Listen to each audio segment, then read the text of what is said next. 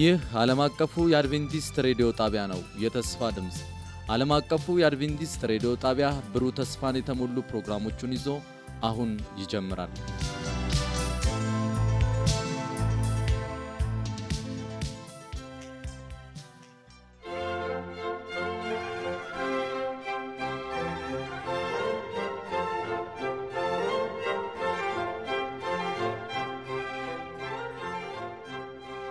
እንደምን ሰነበታችሁ ውድ አድማጮቻችን። ይህ የዓለም አቀፉ የአድቬንቲስት ሬዲዮ የአማርኛ ቋንቋ ስርጭታችን ነው። የሳምንታዊውን የመጽሐፍ ቅዱስ ጥናት ዛሬም ይዘን ቀርበናል። እንደተለመደው የዚህን አዲስ ሩብ ዓመት መርሃ ግብር ሁለተኛ ሳምንት ጥናታችን ይዘን ቀርበናል። ውድ አድማጮቻችን እንደምታስታውሱት ባለፈው ሳምንት ጌታ እስኪመጣ ድረስ የእርሱን ንብረት ማስተዳደር ወይም ደግሞ በአግባብ መያዝ በሚል ርዕስ አዲስ የመጽሐፍ ቅዱስ ጥናት ጀምረናል። የዚህን ቀጣይ ክፍል እንግዲህ ሁለተኛውን ሳምንት ዛሬ ደግሞ ይዘን እንቀርባለን። በዚህ ውይይት ላይ አብረውን የሚገኙትን ወንድሞቼን ላስታውቅና ወደ ጥናታችን እናልፋለን። ወንድሜ ፓስተር ቴድሮስ አበበ እንዲሁም ወንድሜ ሙላት እንዲሁም ደግሞ በቴክኒክ ቁጥጥሩ ወንድማችን ኢራና አብሮን የሚቆይ ይሆናል። በውይይቱ አብሬያችሁ የምቆየ ወንድማችሁ ሙሉነህ ነኝ። በቆይታችን ሁሉ እግዚአብሔር ክብሩን እንዲወስድ ወንድማችን ሙላት ጸሎት ታደርግልናል። አባታችን እግዚአብሔር ሆይ እጅግ እናመሰግንሃለን፣ ሁል ጊዜ መልካም ስለሆንክ ጌታ ሆይ ቃልህን ሁሌም ስለምትመገበን እያመሰገንህ ቆይታችንን እንድትባርክልን አንተን እንጋብዝሃለን። እኛንም አድማጮችንም አንተ እንድትረዳን እንድታግዝ ቃልህንም እንድትገልጥልን እንጋብዝሃለን። በክርስቶስ ኢየሱስ ስም አሜን። አሜን። እግዚአብሔር ይባርክ ወንድም ሙላት። ውድ አድማጮቻችን የዛሬው የመታሰቢያ ጥቅሳችን ዋናው የውይይታችን ሐሳብ የሚገኘው በዘዳግም 28 አንድና ሁለት ላይ ነው። እንዲህም ይሆናል የአምላክህን የእግዚአብሔርን ቃል ብትሰማ ዛሬም ያዘዙውን ትእዛዙን ሁሉ ብታደርግ ብትጠብቅም አምላክህ እግዚአብሔር ከምድር አሕዛብ ሁሉ ላይ ከፍ ከፍ ያደርግሃል። የአምላክህንም የእግዚአብሔርን ቃል ብትሰማ እነዚህ በረከቶች ሁሉ ይመጡልሃል፣ ያገኙሁማል። ዘዳግም 28 አንድና ሁለት ውድ አድማጮቻችን በሚያስደንቅ ሁኔታ እግዚአብሔር ከእኛ ጋር ውል ወይም ቃል ኪዳኖችን ፈጽሟል። አብዛኞቹ ቃል ኪዳኖች ሁለቱም አካሎች ማለትም እግዚአብሔርና ሰብአዊ ፍጡራን የሚፈጽሙት የየራሳቸው ድርሻ ያላቸው ናቸው። የዚህ የሁለትዮሽ ቃል ኪዳን ምሳሌ አንተ ይህን ካደረግ እኔ ደግሞ ይህን አደርጋለሁ ወይም እኔ ይህን ካደረግሁ አንተ ያን ታደርጋለህ የሚል ነው። አንተ አንዳች ብታደርግም ባታደርግም እኔ ይህን አደርጋለሁ የሚልም ሀሳቦች ደግሞ መጽሐፍ ቅዱስ ላይ አለ። ለምሳሌ እግዚአብሔር ቃል ኪዳን እንደዚህ አይነት ሀሳቦችን የአንድ የእሱን ቃል ኪዳን ከሰጠን ውስጥ ዳግመኛ ምድርን በውሃ አላጠፋም ሲል የእኛን መልስ አይጠብቅም። እንዲሁም ደግሞ እግዚአብሔር ፀሐይን፣ ዝናብን፣ ወቅቶችን ሲያፈራርቅ የእኛን መልካም ምክንያቱም ይላል ለኃጢያንም ለጻድቃንም እኩል ይሰጣል ይላል። ስለዚህ በዚህ ሳምንት በእግዚአብሔርና በልጆቹ መካከል የተፈጸሙ ጥቂት እጅግ ወሳኝ የሆኑ የሁለትዮሽ ቃል ኪዳንን ነው የምናየው። ቅድም የአንድ በኩል ቃል ኪዳንን ያነሷቸው ምሳሌዎች እንዳሉ ሆነው በዚህ ሳምንት ግን ሁለታችንም የምንሳተፍበት መለኮታዊው እግዚአብሔርና ሰብአዊው ዘር የገባናቸው የሁለትዮሽ ቃል ኪዳኖችን እናነሳለን። በእግዚአብሔር ጸጋ እኛም ድርሻችንን መወጣት እንድንችል ደግሞ መጸለይ ያስፈልገናል። ውድ አድማጮቻችን እንግዲህ ወደ መጀመሪያው የሁለትዮሽ ቃል ኪዳን ልምጣ። ፓስተር ፓስተር ቴዲ እንግዲህ የድህነት ቃል ኪዳን አንዱ እግዚአብሔር በሁለትዮሽ ከገባን ቃል ኪዳኖች መካከል አንዱ ነው። እንግዲህ በተለያዩ ጥቅሶች ውስጥ ለምሳሌ በአንደኛ ዮሐንስ 5 13 የዘላለም ሕይወት እንዳላችሁ ታውቁ ዘንድ በእግዚአብሔር ልጅ ስም ለምታምኑ ይህን ጽፍላችኋለሁ ይላል። ማቴዎስ 10 22 ላይ ደግሞ ለሁሉም ስለ ስሜ የተጠላችሁ ትሆናላችሁ፣ እስከ መጨረሻ የሚጸና ግን እርሱ ይድናል ይላል። እንግዲህ እነዚህን ጥቅሶች እና የተለያዩ ስለ ድነት የሚያነሱ ጥቅሶችን አንስተን ስናነብ ምንም እንኳን ድነት በእኛ መልካምነት ላይ ያልተመሰረተ ስጦታ ቢሆንም ስጦታውን በሚቀበሉና በማይቀበሉ ሰዎች መካከል ያለው ልዩነት ምንድን ነው? ሁለተኛ ደግሞ ይህን ስጦታ መቀበል ምን እንድናደርግ ይጠይቀናል። በጣም ግሩም ጥያቄ ነው። የደህንነት ቃል ኪዳን በአንድ በኩል ብቻ የተፈጸመ አይደለም እና እግዚአብሔር በመጽሐፍ ቅዱሳችን ሄደን ስናነብ እንደው በተደጋጋሚ ሲናገር ሳለ ስለ እግዚአብሔር ባህሪ ስንመለከት እርሱ ሁሉ ይድኑ ዘንድ ሁሉ ይድኑ ዘንድ የሚሻ አምላክ እንደሆነ በተደጋጋሚ ተጠቅሶ እንመለከታለን። አንድ ሰው እንዲቀር አይፈልግም። ሁሉም ፍቃደኛ ከሆነ ደህንነትን እንዲያገኝ እግዚአብሔር ፍቃዱ ነው። ነገር ግን እግዚአብሔር ምንም እንኳን ሁሉም እንዲድኑ ቢፈልግም ሰዎች ግን የራሳቸውን ምርጫ አላቸው እና እግዚአብሔር ይህንን አያስገድድም። ሰውን እንደ እቃ ወይም እንደ ሮቦት ወይም እንደ አንድ መሳሪያ ስላልፈጠረ እግዚአብሔር ምርጫ የምርጫ ነፃነታችንን ይጠብቅልናል እና ጌታችን ኢየሱስ ክርስቶስም ሲያስተምር ደህንነትን በነፃ ለእያንዳንዱ ሰው ይዞ እንደመጣ ይናገራል እና ነገር ግን በዚህ በማቴዎስ ወንጌል ምዕራፍ ሰባት ላይ ሄደን ስንመለከት ሁለት ደጆች እንዳሉ ነው የሚናገረው። እና በጠባባ ደጅ ግቡ ወደ ጥፋት የሚወስደው ደጅ ሰፊ መንገዱም ትልቅ ነውና ወደ እርሱ የሚገቡ ብዙዎች ናቸው ይላል። ብዙዎች ናቸው ይላል። ቁጥር 14 ላይ ወደ ህይወት የሚወስደው ደጅ ጠባብ መንገዱም ደግሞ የቀጠነ ነውና የሚያገኟትም ጥቂቶች ናቸው ይላል እና አሁን በዚህ በጣም በሚያሳዝን ሁኔታ ክርስቶስ ራሱ የደህንነትን ወንጌል በነፃ ይዞ ቢመጣም ለሰዎችም ቢሰጥ ሰዎች ግን ከክርስቶስ ኢየሱስ የሰጣቸውን የደህንነት መንገድ ከመከተል ይልቅ ሰፊ በሆነውና እንደ ልብ በሚያስኬደው በሰፊው መንገድ ብዙዎች ብዙዎች እንደሚሄዱ ይናገራል። እና በነፃ የቀረበው የደህንነት እቅድ ነገር ግን ብዙዎች ሳይመርጡት እንደቀሩ ስንመለከት እንግዲህ እግዚአብሔር በነፃ ቢሰጥም የማያስገድድ አምላክና ምርጫችንን የሚጠብቅ አምላክ መሆኑን የሚናገር እንደሆነ እንመለከታለን። በአንደኛ ዮሐንስ ምዕራፍ 5 ቁጥር 13 የዘላለም ህይወት እንዳላችሁ ታውቁ ዘንድ በእግዚአብሔር ልጅ ስም ለምታምኑ ይህንን እጽፍላችኋለሁ ይላል። ለምታምኑ ነው የሚለው ለምታምኑ ነው የሚለው እና የዘላለም ህይወት እንዳላቸው አውቀው የሚያምኑ አሉ ማለት ነው። በአንጻሩ ደግሞ በተቃራኒ ደግሞ ይህንን የማይቀበሉ አሉ ማለት ነው። የዘላለም ህይወትን የማይቀበሉ በልጁ በኢየሱስ ክርስቶስ የማያምኑ እንዳሉ ያመላክተናል ወይም ያሳየናል ማለት ነው። ሌላው ትኩረት ልናደረግበት የሚገባ ነገር ደህንነትን ችላ ልንል እንችላለን።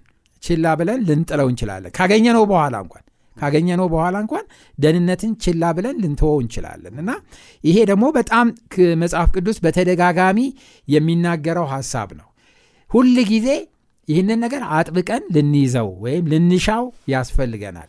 የማያቋርጥ ነው። አንድ ክርስቲያን ክርስቲያን ከሆነ በኋላ ተከታታይ የሆነ ወይም ደግሞ ማያቋርጥ ስራው ምንድን ነው የተሰጠውን ደህንነት ሁሌ ዕለት ዕለት አጥብቆ መያዝን ነው። እና ይህንን ካላደረግን አስቸጋሪ ነው። ሁለተኛ ጴጥሮስ ላይ ሄደን ስናነብ ምዕራፍ አንድ ላይ ቁጥር 10 እና 11 እንደዚህ ይላል። ስለዚህም ወንድሞቼ ሆይ መጠራታችሁንና መመረጣችሁን ታጸኑ ዘንድ ከፊት ይልቅ ትጉ ይላል። ከፊት ይልቅ ትጉ።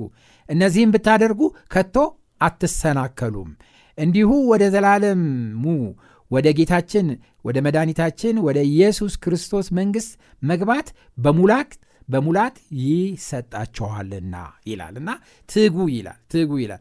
አሁን ብዙ ጊዜ እንደዚህ በምንልበት ጊዜ አሃ እንግዲያውስ በጸጋው አይደለም የዳን ነው ማለት ነው።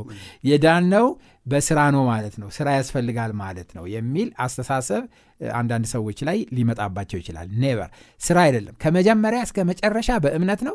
ከመጀመሪያ እስከ መጨረሻ በጸጋው ነው የምንድነው። ነገር ግን ነገር ግን ያንን የተሰጠንን ጸጋ እንዳንጥለው ወይም እንዳናራክሰው ያስፈልጋል። እና ቀላል ነው ይህንን አሁን ለአድማጮቻችን ግልጽ ለማድረግና ውስብስብ እንዳይሆንባቸው ለመግለጽ ያህል አንድ ክርስቲያን ምንድን ነው የሚያስፈልገው? በእግዚአብሔር ፊት መቅረብ ነው። በቃ ሌላ እኮ አይደለም። የሚቀርበው እንዴት ነው? በጸሎትና ቃሉን በማጥናት ነው። ስለዚህ የተሰጠው duty ወይም የተሰጠው ኃላፊነት ምንድን ነው እለት ዕለት በጸሎትና በቃሉን በማጥናት በእግዚአብሔር ፊት መቅረብ። ችላ ማለት የለብንም።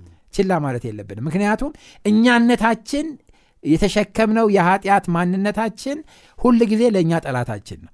ስለዚህ የእግዚአብሔርን ቃል ችላ የምንል ከሆነ ጸሎትን ችላ የምንል ከሆነ ቀስ በቀስ ወደ ዓለምና ወደ ስጋዊ መንገድ እንሄዳለንና ወደ ክህደት ልንሄድ እንችላለን። ስለዚህ ሁል ጊዜ ይህንን ሩጫ ልንሮጥ ያስፈልጋል። ጳውሎስ በሁለተኛ ጢሞቴዎስ ምዕራፍ 4 ቁጥር 6 እስከ 8 ላይ ለጢሞቴዎስ መልእክት ሲጽፍለት በመጨረሻ ራእይ አይቷል። ጳውሎስ ራእይ ያየው ደግሞ ተሰውቶ እንደሚሞት እንደ በግ እንደሚሰዋና እንደሚሞት አውቋል። ነገር ግን ጳውሎስ በጣም እርግጠኛ የሆነው በደህንነቱ ላይ በጣም እርግጠኛ ነበር ምክንያቱም ሲጽፍ ሩጫዬን ጨርሻለሁ ብሎ የጻፈው ሩጫዬን ጨርሻለሁ እኔ አሁን የህይወት አክሊል ይጠብቀኛል ለእኔ ብቻ አይደለም በእርሱ ለሚያምኑ ሁሉ ያዘጋጀውን ነው የሚለው ያዘጋጀውን ነው የሚለው። ኢየሱስ ክርስቶስን በማመን እስከ መጨረሻ መጽናቱ መጽናቱ እርግጠኛ አርጎታል በራሱ ስራ አይደለም ነገር ግን በክርስቶስ ኢየሱስ ባለው እምነት ሩጫውን ጨርሷል። እና ሩጫ ተሰጥቶናል። ሩጫችን እለት እለት ህይወት ከሚሰጠንና አጽንቶ ከሚያቆመን ከጌታ ከኢየሱስ ክርስቶስ ጋር መጣበቅ ነው። እና ይህንን ካደረግን በእኛ በኩል በእግዚአብሔር በኩል ደህንነት በነፃ የተሰጠ ስጦታ ያለቀለት ጉዳይ ነው። በእኛ በኩል ግን የተሰጠውን ነገር መቀበል እለት ዕለት መቀበል የማያቋርጥ ሩጫችን እስከ መጨረሻ ድረስ ልንሮጠው የሚገባው ሩጫችን መሆኑን ነው የሚያሳየን። አሜን። እግዚአብሔር ይባርክ። ፓስተር በጣም ደስ የሚል ሀሳቦችን ያነሳኸው። እውነት ነው። በእኛ በኩል የአማኞችን ድርሻ መረዳት እንዲሁም ደግሞ የእግዚአብሔርን ጸጋ መቀበል የእኛ ድርሻ ነው የሚለውን ሀሳብ ማስመር እፈልጋለሁ። ወደ ወንድሜ ሙላት ልምጣ። በመጽሐፍ ቅዱስ በዘዳግም 28 ከ1 እስከ 14 ብናነብ ይህ ጥቅስ ለህዝቡ ምን ታላቅ ተስፋን ነው የሰጠው? ደግሞም የተሰጠውን ተስፋንስ ለመቀበል ምን ማድረግ ነው የሚጠበቅባቸው? ቅድም እንግዲህ ወንድሜ ፓስተር ቴዎድሮስ ሲናገር በደንብ ሰምተነው ከሆነ ሁሉም ነገር በእምነት ነው ብለናል ታዲያ ያን እምነት እንዴት እንቀበለው? ቅድም ስታወራ ስለ ኪዳን አውርተሃል። ኪዳኑን እንዴት እንረዳው? ኪዳኑን እግዚአብሔር ሰጥቷል። የኪዳኖች ሁሉ መነሻ ዘላለማዊ የሆነው እግዚአብሔር ነው። አንዳንዶቹ እንዳልከው የእሱ ኪዳን ናቸው። እርሱ ብቻ ሊጠብቃቸውና እኛ የኪዳኑን በረከት ተካፋዩ ብቻ የምንሆንበት ነው። አንዳንዶቹ ግን የእኛን ምላሽ የሚጠይቁ ናቸው። በረከቱን ከሻን ምን እናረጋለን እንቀበላለን ካልፈለገን እንተዋለን። እኛ ይቀርብናል። እግዚአብሔር ግን ከእርሱ የሚጠበቀው ምን አድርጓል? ፈጽሟል። ታዲያ እንዴት እንወቃቸው? እንዴት ስንኖር ከእግዚአብሔር ጋር ለመኖር even ኪዳኑን የተቀበለ ህዝብ በክርስቶስ ኢየሱስ መዳኑንም በፊት ደግሞ ለእስራኤል የተሰጠውንም ኪዳን በመጠበቅ ውስጥ እንዴት ነው መኖር የምንችለው? የሚለውን ነገር እናነሳለን። ስለዚህ ስንነሳ በእምነት ነው ሁሉም ነገር ካልን ምንሰማውን በእምነት ነው። ሮሜ ምዕራፍ 10 ቁጥር 17 እንግዲያውስ እምነት ከምንድን ነው? ከመስማት ነው መስማትም ከእግዚአብሔር ቃል። ነው። ስለዚህ መነሻችን ሁሉ ከእግዚአብሔር የእግዚአብሔርን ቃል በአግባቡ እግዚአብሔር መንፈስ ቅዱስ እንዲያስተምረን ደራሲውም ጋብዘን ምን ማድረግ? እለት ዕለት እግዚአብሔር የገለጠውን ያን ኪዳን ምን ማድረግ ነው? የእኛ ማድረግ ነው። ኪዳኑን የእኛ በማድረግ ውስጥ እግዚአብሔር በረከትን አስቀምጧል። ምክንያቱም በእያንዳንዱ ኪዳን ውስጥ ሰማያዊና ምድራዊ በረከቶች አሉት ይህንን ነው። እንግዲህ እኛ ዘመናዊ እስራኤላውያን ነን አደለ አሁን እስራኤል የሚባል ህዝብ እግዚአብሔር ከተወ ቆይቷል። አሁን በክርስቶስ እስራኤላዊ እንኳ ቢሆን በክርስቶስ ኢየሱስ ባለው እምነት ነው አሁን ምን በዚህ ቤተ ክርስቲያን ውስጥ እንጂ አንድ አገር ወይም ደግሞ አንድ ህዝብ የለም። የለም። ምክንያቱም በክርስቶስ ኢየሱስ የሚያምን ሁሉ የክርስቶስ ኢየሱስ ምጽት የሚጠብቅ የእግዚአብሔር ህዝብ ነው። ስለዚህ እነዚህን በረከቶች የራሳችን ማድረግ ከፈለግን የምድርም የአእምሯችን ጆሮዎች ሊከፈቱ ይገባል። የልባችን ማስተዋል ምን ሊደረግ ይገባል? ሊከፈት ይገባል። ይህንን ለማድረግ ምክንያቱም እግዚአብሔር ኪዳኑን ለሚቀበሉ በተለይ ደግሞ በክርስቶስ ኢየሱስ አዲስ የተሰጠውን ኪዳን ለሚቀበሉ ሁሉ በረከትን ምን አድርጓል? አዟል። እና የተወሰኑትን አለፍ አለፍ ብለን ብናነብ ዘዳግም 28 ለአምላክ ለእግዚአብሔር በፍጹም ብትታዘዝ። አረ እንግዲህ በኪዳን ውስጥ ያለ ህዝብ የሚታዘዝ ነው ብትታዘዝና እኔ ዛሬ የምሰጥህን ትእዛዙን ሁሉ በጥንቃቄ ብትከተል አምላክ እግዚአብሔር በምድር ላይ ከሚኖሩ ህዝቦች ሁሉ በላይ ከፍ ያደርጋል። ለእስራኤል ነው እያወራ ያለው። በክርስቶስ ላሉትማ እንዴት አይልቅ ደግሞ አምላክ እግዚአብሔር ብትታዘዝ እነዚህም በረከቶች ሁሉ የአንተ ይሆናሉ አይለዩህም እያለ ከሶስተኛው ቁጥር እስከ አስራ አራተኛው ቁጥር ያሉትን በረከቶች ሁሉ እግዚአብሔር ይዘረዝራል። ባንታዘዘውስ? በዓለም ያሉ አሕዛብ እንደሚሆኑት እንሆናለን ወይ የሚወጣውን ፀሐይ ብቻ ሞቀን ምን እናደረጋለን እናልፋለን። በሚታረስበት ወራት አርሰን እንወጣለን። ክፉ ሲመጣ ግን ሁሉንም ምን አድርጎ ይወስደዋል? ጠራርጎ ይወስደዋል። በእግዚአብሔር የሚያምንና በክርስቶስ በእግዚአብሔር ኪዳን ላይ የተመሰረተ ህዝብ ግን ኪዳኑ ከእግዚአብሔር ጋር የጸና እስከሆነ ድረስ ጥበቃው በማን ስር ይሆናል? ሁሉም ነገር የተከለለ ይሆናል ማለት ነው። ስለዚህ ማሰሪያውን ስናበጅለት ዘዳግም 30 ከ11 እስከ 14 አብረን እናንብብ። በዛሬ ዕለት የምሰጥህ ትእዛዝ ይህን ያህል አስቸጋሪ ወይም ከአንተ የራቀች አይደለም። የሚገርመው እኮ የሰይጣን የሁሌ ክስ የእግዚአብሔር ትእዛዝ ከባድና ልንታዘዘው የማንችለው ነው ክሱ ከመጀመሪያው እስካሁን የእግዚአብሔር ቃል ግን እንደዚህ ይላል በዛሬው ዕለት የምሰጥህ ትእዛዝ ይህ- ይህን ያህል አስቸጋሪ ወይም ከአንተ የራቀች አይደለችም። እንድ- እንድትፈጽማትም አም- አም- አምጥቶ ይነግረኝ ዘንድ ማን ወደ ሰማይ ይወጣል እንዳትል በላይ በሰማይ አይደለችም። ደግሞም ሰምተን- እናደርጋት ዘንድ አምጥቶ ይነግረን ዘንድ ማን በባህሩ ያሻግራል እንዳትል ከባህሩ ማዶ አይደለችም። ነገር ግን ቃሉ ለአንተ በጣም ቅርብ ነው ታደርገውም ዘንድ በአፍህና በልብህ ውስጥ ነው። አሜን። ስለዚህ አፍህና በልብህ ውስጥ ነው። ምክንያቱም ሰው በልቡ ያምናል በአፉ መስክሮ ምን ያደርጋል? ይድናል። አረን ይላል ቃሉ። ስለዚህ ወድ ወገኖች አሁን ጥያቄው የእግዚአብሔርን ቃል ምን ያህል እናውቃለን? ምን ያህል ይሄን ቃል እንበለዋለን? የራሳችን ምን ያህል አድርገነዋል? ኪዳኑ የሚገኘው በቃል ውስጥ ነው። መዳን የሚገኘው በምን ውስጥ ነው የእግዚአብሔርን ቃል በመስማት ውስጥ ነው በማወቅ ውስጥ ነው ስለዚህ ቃሉ ምን ያህል እየበላን ነው የሚለውን ጥያቄ ለአድማጮች ትተን እናልፋለን አሜን። እግዚአብሔር ይባርክ ወንድሜ ሙላት። እውነት ነው። ከበረከቶቹ ባሻገር ካልታዘዙ ሊመጡባቸው ስለሚችሉ እርግማኖች ማስጠንቀቂያዎችም ነበሩ። ያ ማለት ኃጢአታቸውና አመፃቸው ምን መዘዝ እንደሚያመጣ ማስጠንቀቂያዎች ነበሩ። ዘዳግም 28 ከ15 ከ68 ስናነብ ይህን ነው የሚያሳየው። ስለዚህ ትልቁ ሀሳብ ምንድን ነው? የእግዚአብሔር ትእዛዝ ከባድ አይደለም። ደግሞም ለመረዳት ሩቅ መሄድ አይጠበቅብንም። እንዳለውም በአፋችንና በልባችን ቅርብ ነው የሚል ሀሳብ አለ።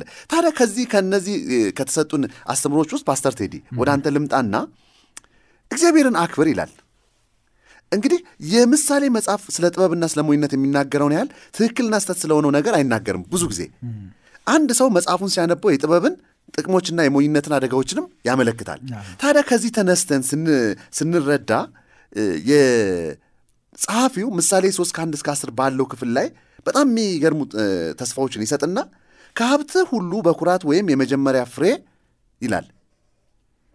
ምን ማለት ነው ይሄ? ሁለተኛ ደግሞ እዛው ላይ ሰፋ አድርጎ ምን ይላል? በዚህ በበኩራትና በአስራትህ እግዚአብሔርን አክብር ይላል። ይቻላል? ምን ማለት ነው? በጣም እጅግ በጣም በጣም ከመጽሐፍ ቅዱስ ውስጥ እጅግ በጣም እኔ ከምወዳቸውና በጣም ለክርስትና ሕይወት እጅግ መመሪያ ከሚሰጡት መጽሐፍቶች አንዱ የምሳሌ መጽሐፍ ነው። እና በተለይ ደግሞ ምሳሌ ምዕራፍ ሶስት ከአንድ ጀምሮ ያለው በቃ ልክ አባት ለልጁ እንደሚመክር አይነት እኛን ይመክረናል። እና ልጄ ሆይ ያለ ሲመክረን ነው የምንመለከተው። እና እያንዳንዱ ቁጥር እያንዳንዱ ቁጥር በጣም ትልቅና ጥልቅ የሆነ መልእክት አለው እና ምሳሌ ምዕራፍ ሶስት ልጄ ሆይ ብሎ ነው የሚጀምረው። ልጄ ሆይ ሕጌን አትርሳ ልብህም ከትእዛዜ ትእዛዜን ይጠብቅ።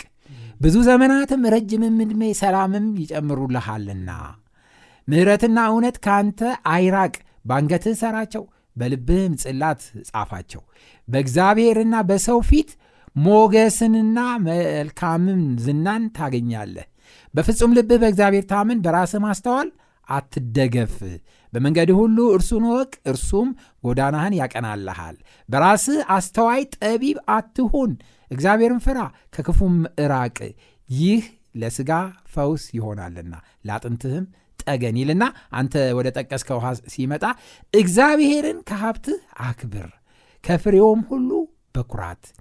ጎተራህንም እህል ይሞላል መጥመቂያህም በወይን ጠጅ ሞልታ ትትረፈርፋለች ይላል። እና ምንድን ነው አሁን እያለ ያለው ይሄ ዋናው ሐሳቡ ምንድን ነው የሚለው? የዚህ ሐሳብ ስንመለከት በተለይ አሁን ቁጥር ዘጠኝ ላይ ያለው እግዚአብሔርህን ከሀብትህ አክብር ከፍሬውም ሁሉ በኩራት። ይሄ ማለት ምን ማለት ነው? የእግዚአብሔርን ፈጣሪነት የእግዚአብሔርን ቸርነት የእግዚአብሔርን የሁሉ ገዢ መሆኑን እውቅና ልንሰጥ ያስፈልጋል እና እውቅና ከምንሰጥባቸው ነገሮች አንዱ በሀብታችን ነው። እግዚአብሔርን የምናከብረው በሰጠን ሀብት ነው። በመሰረቱ ባለፈው ሳምንት ጥናታችን ላይ እናስታውሳለን ሁሉም የእግዚአብሔር እንደሆነ እና ምድር ሁሉ ሞላዋ የኔ ናት ነው ያለው። እኛም ጨምረን አንድ ላይ ሁላችንም የእግዚአብሔር ነን። ነገር ግን አንዳንድ ጊዜ በጣም መጠንቀቅ ያለብንና ማሰብ ያለብን ነገር ምንድን ነው ሀብት ወይም ገንዘብ ወይም ደግሞ ሰው በፋይናንስም ሆነ በሀብት ከፍተኛ ደረጃ በደረሰ ጊዜ በራስ መታመን። ከዛ በኋላ በራስ ጥበብ መደገፍ። ከዛ ሀብት ወይም ገንዘብ አለኝ በማለት መመካት።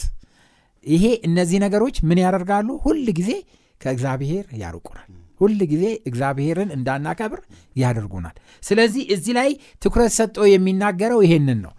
ይሄ ሀብት ስናገኝ ወይም ደግሞ ሰው አንድ ምሳሌ በዚህ በወንጌል ውስጥ የተጠቀሰ ምሳሌ አለ። አንድ ሰው እርሻ አረሰ ከዛ በኋላ በጣም ምርቱ በጣም ነው የበዛለትና ከዛ በኋላ ታጨደ በጎተራ ገባ ከዛ በኋላ ነፍሴ ሆይ ቢ ጠጪ በቃ ከእንግዲህ ምን ያስፈልግሻል? ምን በቃ ይሄ ካለ ምን ትፈልጋለህ? በቃ እና ሁሉ ነገር ተሳካ ብሎ ነበር። ግን አንተ ሞኝ ነው የሚለው። አንተ ሞኝ። በዚች ሌሊት ነፍስህን ይሿታል ይላል። እና ሰው ባለፈው ጊዜም ስናጠና ልብ ብለን እንደተመለከት ነው ብዙ ሰዎች በአንድ ቀን ለዘመናት ያከማቹትን ሀብትና ንብረት በአንድ ደቂቃ ሊያጡ ይችላሉ። በአንድ ሰከንድ ውስጥ ሊያጡ ይችላሉ። ከሁሉም ከሁሉም ራሳቸውንም ሊያጡ ይችላሉ ያንን የተከማቸውን ንብረት ሳይበሉት ሊያልፉ ይችላሉ። ሰለሞን ይሄንን ነው በተደጋጋሚ የሚናገረው እንድናስተውል የሚፈልገው ይሄንን ነው። እና ስለዚህ የሁሉ ነገር ምንጭ እግዚአብሔር ነው። ስለዚህ ይሄንን ሁሉ ያደረገ እግዚአብሔር ነው። ጥቅሙ ለእግዚአብሔር ብቻ አይደለም። ጥቅሙ ለእኛ ነው። እዚህ ላይ ሄደን በምናነብበት ጊዜ በግ- እ፣ እግዚአብሔርን በ- በ- ከሀብትህም አክብር ከፍሬውም ሁሉ በኩራት ይልና ጎተራህን እህል ይሞላዋል መጥመቂያህም በወይን ጠጅ ሞልታ ትትረፈረፋለች። ሁል ጊዜ እግዚአብሔርን ባከበርን ቁጥር እግዚአብሔር ሰጪ የሆነው አምላክ አትረፍርፎ እንደሚባርከን ነው የሚናገረው እንጂ የሚጎል ነገር የለም የሚጎል አይምሰለን ምክንያቱም እውቅና በሰጠው ጊዜ በሰጠን ጊዜ ቅድም እንዳልኩት ከመውደቅ ነው ምን- የምን- የምንድነው ከመታበይ ነው የምንድነው እግዚአብሔርን መፍራትን ከማቆምና ከእግዚአብሔር ጋር ያለንን ግንኙነት ከማጥፋት ይልቅ ሁል ጊዜ በእያንዳንዱ ነገር እግዚአብሔርን በምናከብርበት ጊዜ ከእኔ አይደለም ከሱ ነው ብለን እግዚአብሔርን ከፍ በምናደርግበት ጊዜ እግዚአብሔር አምላክ በተለየ ሁኔታ ይባርከናል። ይሄ ብቻ አይደለም። ግንኙነታችን ያለማቋረጥ ከእግዚአብሔር ጋር የተሳሰረ ሊሆን ይችላል። ስለዚህ ይሄ እጅግ በጣም ወሳኝ ነገር እንደሆነ እንመለከታልና ብዙዎች የጠፉት ብዙዎች ከእግዚአብሔር ያፈገፈጉት። መጽሐፍ ቅዱሳችንም በታሪክም ሄደን ስንመለከት ከጎደላቸው ይልቅ የሞላላቸው ሰዎች ናቸው ከእግዚአብሔር የሚርቁትና የሚጠፉትና። ይህንን ምንጩን ካወቅንና ከእግዚአብሔር ጋር ከተጣበቅን ለእኛም እጅግ በረከት ይሆንልናል። እንደገናም ደግሞ ትምክህትና በራስ መታመን ሊጥለን አይችልም ማለት ነው አሜን። እግዚአብሔር ይባርክ ፓስተር። በጣም ደስ የሚሉ ሀሳቦችን ያነሳው። እውነት ነው። ባለን ሀብት ላይ የሚጨምርልን ሊሰጥ የሚችለውን የሁሉም ጌታ የሆነውን ብናከብር ትርፎ የራሳችን ነው። ይህንኑ ሀሳብ ነው ወደ ወንድሜ ሙላት መጣው እንግዲህ ከዚህ አንዱ ከማክበር በበኩራትና በአስራት ማክበር የሚለውን ሀሳብ ስናነሳ እንግዲህ የአስራት ውል ወይም ስምነት አለን ማለት ነው። ኪዳን አለን ማለት ነው ከእግዚአብሔር ጋር። ይህንን ኪዳን አከፋፈሉን ወይም ደግሞ ልምዳችን ከእግዚአብሔር ጋር ባለን ግንኙነት መካከል ምን አይነት ግንኙነት አለው? እስቲ ወንድሜ ሙላት አስራትን በመስጠትና ወይም ደግሞ ያሰጣት ልምዳችንና ከእግዚአብሔር ጋር ያለን ግንኙነት ምን አይነት አለው? እዚሁ ላይ ደግሞ ትጨምርልኝና ይሄ የአስራቱን በምንሰጥበት ጊዜ አስቀድማችሁ የእግዚአብሔርን ጽድቅና መንግሥት ፈልጉ፣ ሌላ ሁሉ ይጨመርላችኋል ይላል። ይሄ ነፃ ምርጫን አያይዘ ብትገልጽልኝ ደስ ይለኛል። መልካም እንግዲህ የአስራት መሰረታዊውን ነገር ልናውቅ ይገባል። እግዚአብሔር ድሃ አምላክ አይደለም። አይደለም አይደለም የእኛ ነገር የሚያስፈልገው እኛ ራሱ የመጣ ነው ከእግዚአብሔር ነው። ስለዚህ አስራት የሚነግረን ነገር እግዚአብሔር እንደውም አንድ ወቅት ላይ እስራኤላውያን እግዚአብሔር ይሞግታቸዋል። እንደምናስታውሰው ምን ይላቸዋል? እኔ እኮ ባለፈው ሳምንት እንደውም አንስተነዋል አይደል? ሜዳ የሜዳው የሜዳ እኮ ሁሉ የኔ ናቸው አይደል? እኔ ስጋ ቢያምረኝ አንተን አልጠይቅህም። እግዚአብሔር ኪዳንን የሚገባው እግዚአብሔር ብቻውን የማይኖር አምላክ ስለሆነ አይደለም። ነገር ግን እኛ ፍጡራን በእግዚአብሔር የተፈጠረ ሁሉ እግዚአብሔር ስለሚያስፈልገው ነው። እግዚአብሔር ደግሞ ያንን በፍቅር ኪዳን ማስተሳሰር ይፈልጋል። ሰዎች ብዙ ጊዜ ለምንድን ነው ጋብቻ ላይ ኪዳን የሚያስፈልገው? ምክንያቱም ኪዳኑ ምኑን ስለሚያስተሳስር አብሮነትን ግንኙነትን ምን ያደርጋል? ያስተሳስራል። እግዚአብሔር ደግሞ የግንኙነት አምላክ ነው። ስለዚህ አስራትም እየነገረን ያለው እግዚአብሔር ይሄን ሁሉ ሰጠው። መቼም አስራት ትዝ የሚለን ስለ ገንዘብ ሲሆን ነው አይደል? አስራት ትዝ የሚለን ከንብረቶቻችን አንድ አስረኛውን ቆጥረን ስለ መስጠታችን ነው አይደለ? እኛ ግን ከእግዚአብሔር ያልተቀበልነው ነገር የለም። ታማኝነታችን ደግሞ የምንገልጸው አባት ሆይ ይሄን ሁሉ ሰጥተኸኛል። አንተ እንደሰጠኸኝ ምልክት የሆንልኝ ዘንድ ይሄን መልሻለሁ እያለን ነው እንጂ እንጂ እግዚአብሔርን እግዚአብሔርን ይሄው በመመለሴ ምክንያት ብለን ምንድን ነው favor እንዲቆጠርልን አይደለም። ስለዚህ እንደውም እስራኤላውያን አንድ ወቅት እግዚአብሔርን እግዚአብሔር እንዲህ አላቸው ቀጥታ ደስ የሚል አምላክ ነው በነገራችን ላይ። ኪዳናችንን ስንስት አይ በቃ ትተውታል ብሎ የሚሄድ አምላክ አይደለም። ስናመነዝርበት አመንዝራችኋል ብሎ የሚመልሰን ስንሰርቀው ሌቦች ናቸው ብሎ ምንም ያደረግ የሚናገር አምላክ ነው። ለእስራኤላውያንም ያላቸው በሚልኪያስ ምዕራፍ 3 እንደዛ ነው። ከቁጥር 7 ከአባቶቻችሁ ዘመን ጀምሮ ከትእዛዜ ፈቀቅ ብላችኋል። አልጠበቃችኋቸውም ወደ እኔም ተመለሱ። እኔም ወደ እናንተ መለሳለሁ ይላል እግዚአብሔር ጸባዖት እናንተ ግን የምንመለሰው እንዴት ነው ትላላችሁ? ሰው እግዚአብሔርን ይሰርቃልን? እናንተ ግን ትሰርቁኛላችሁ። እናንተ ግን እንዴት ሰርቀናሃል ትላላችሁ? አስራትና መባ ትሰርቁኛላችሁ። እስኪ አድማጮች ራሳችንን እንጠብቅ። የእግዚአብሔር የሆነውን እኛ ራሳችን እየበላ ነው ይሆን? ለእግዚአብሔር የሚገባውን ምስጋና በአስራት አማካኝነት ሳንሰጥ ቀርተን ይሆን? ራሳችንን እንጠይቅ ስለዚህ እግዚአብሔር ትእዛዝን ሰጥቶናል። ከእርሱ ጋር ያለውን ግንኙነት ለማጥበቅ ስለሚፈልግ። ስለዚህ ይህንን ኪዳን ምን ያህል እየጠበቅነው ነው? በእግዚአብሔርና በእኛ መካከል ያለውን የአስራት ኪዳን የሚለውን እንድንመልስ አደራ ታዲያ ብዙ ሰዎች እንደምናውቀው እንደውም ሶስተኛ ዓለም ላይ የምንኖር ህዝቦች እንደምናውቀው ድሆች ነን አይደል? ከእጅ ወደ አፍ ነው ብዙ ነገራችን አይደል? እንደውም ብዙ ሰው ቁርስ በልቶ ወይም ራት በልቶ ብቻ የሚኖርበት አህጉር ውስጥ ነው የምንገኘው። ታዲያ እንዴት ነው ይሄ ነገር የሚሆነው? እግዚአብሔር ምን እያለ ነው? ከምናችን ላይ እንስጥ ለሚለው እግዚአብሔር እንደዚህ ይላል። ቅድም አንተ ጥቅሱን ጠቅሰዋል አይደል? እ፣ በእግዚአ በክርስቶስ ኢየሱስ ያሉት ክርስቶስ ኢየሱስ እንዲጨነቁ አይፈልግም። ጭንቀታችን ለምንድን ነው? እንደምናውቀው ልብስ ምግብ አይደል? መጠለያ። እግዚአብሔር እነዚህ እንደሚያስፈልጉን ያውቃል እንደውም የሚቀጥለው ሳምንት ይመስለኛል እናነሳዋለን። የኤልያስን የመገበችው ሴት አይደል? በሌለው እግዚአብሔር ይጠይቃል። ምን ሊያደርግን ስለሚፈልግ? ያበዛል ሊያበዛልን ስለሚፈልግ። እስኪ እንደውም ለድህነታችን ምክንያት ለእግዚአብሔር ታማኝ ባለመሆናችን ምክንያት ነው። እግዚአብሔር ዛሬ እንዲህ ይላል አስቀድማችሁ የእግዚአብሔርን መንግስት ጽድቁን እንፈልጉ። ሌላው ሁሉ ምን ያደርግላችኋል? ይጨመርላችኋል። እስኪ እግዚአብሔርን እንፈትነው። እግዚአብሔር እንደ ቃሉ እንደዛው ነው አይደል እንደው እግዚአብሔርን እንጠይቀው። ስለዚህ እግዚአብሔር ይርዳን። ታማኝነታችን በእግዚአብሔር ፊት እውነት መፈተሽ ዛሬ ይሁንልን። አሜን። ፓስተር ቴዲ የዛሬውን ትምህርት በአንድ ደቂቃ እንዴት ተጠቀልለዋል እንግዲህ በእግዚአብሔር ላይ መታመን በሚለው ሀሳብ ላይ ልን- ልንጠ- ልንጠቀልለው እንችላለን። ምክንያቱም እግዚአብሔር የእሱ ድርሻ አለ የእኛ ድርሻ አለ። በእኛ በኩል ያለው ድርሻ ምንድን ነው ሁል ጊዜ የምንመለከተው በእሱ ላይ መታመናችን ነው በእሱ ላይ መታ- መታመናችን ነው። በኢሳይያስ ምዕራፍ 26 ቁጥር 3 ላይ በአንተ የሚደገፍ ፈጽሞ በሰላም ይጠበቃል ይላል ይጠበቃል ይላል። እና ሁል ጊዜ እንደዚህ አይነት ነገር አለ። ለምሳሌ በአንደኛ ዮሐንስ ላይ ሄደን በምንመለከትበት ጊዜ ምዕራፍ አንድ ላይ ኃጢአታችሁን ብትናዘዙ እሱ ጻድቅና የታመነ ነው ከእሱ የሆነውን ይፈጽማል ሁል ጊዜ እግዚአብሔር። ስለዚህ ከእኛ የሚጠየቀው ነገር አለ ሁሌ ያንን ማድረግ እንድንችልና ታማኝ እንድንሆን ያስፈልጋል። በመጨረሻ አንድ ጥቅስ ጠቅሼ በዚህ ላጠቃልል